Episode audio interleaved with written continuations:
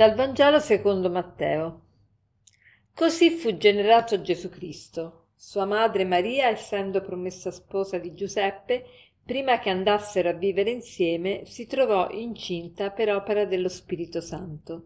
Giuseppe, suo sposo, poiché era uomo giusto e non voleva accusarla pubblicamente, pensò di ripudiarla in segreto. Mentre però stava considerando queste cose, ecco gli apparve in sogno un angelo del Signore e gli disse Giuseppe, figlio di Davide, non temere di prendere con te Maria tua sposa. Infatti il bambino che è generato in lei viene dallo Spirito Santo.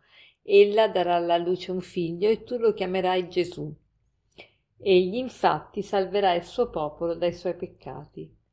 Quando si destò dal sonno, Giuseppe fece come gli aveva ordinato l'angelo del Signore.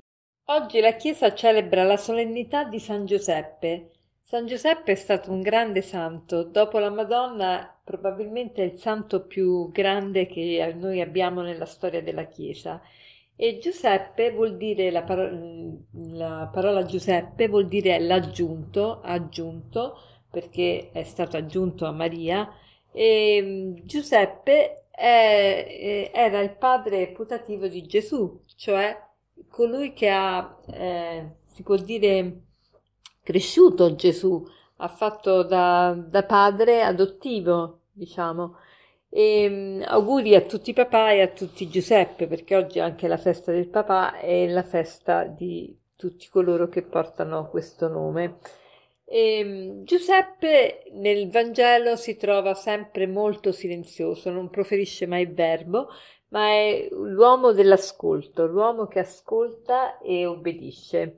E tuttavia oggi vorrei riflettere su, con voi un, su una qualità di Giuseppe che mi ha colpito molto oggi, che è la sua quali- capacità di riflessione.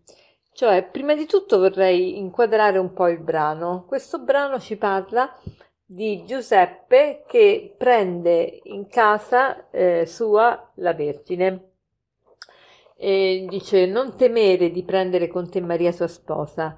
Infatti, il bambino che è generato in lei viene dallo Spirito Santo. Però, prima di questa frase, eh, Giuseppe sa che la Madonna è incinta, sa benissimo che lui non è il padre e sa benissimo che Maria è innocente, la conosce troppo bene e sa pure del suo voto di verginità perché lui eh, aveva sposato Maria in, nel senso che infatti si dice Giuseppe lo sposo di Maria perché il matrimonio ai tempi di Gesù aveva due, due fasi, due stadi.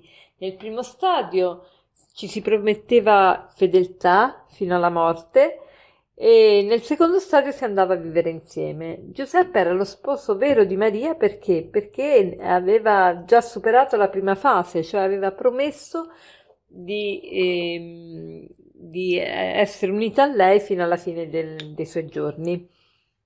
Quindi Giuseppe era al corrente anche del voto di Maria di verginità perché aveva accettato di sposarla, tuttavia vede adesso che è incinta e sa benissimo che Maria è onesta. Quindi ecco il suo dilemma. Eh, lei è onesta, però è incinta. Come, che cosa fare? Come comportarsi?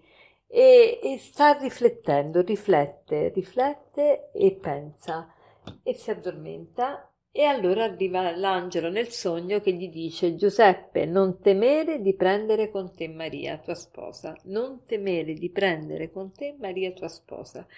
Ecco, diciamo che cosa vogliono dire queste frasi per la nostra vita, come possiamo applicarle alla nostra vita. Anche per noi ci sono dei dilemmi, anche noi vediamo che alcune cose non quadrano. Allora che dobbiamo fare? Dobbiamo riflettere, fare la parte nostra, riflettere ponderare, considerare, ragionare, però il ragionamento alle volte non arriva a delle conclusioni.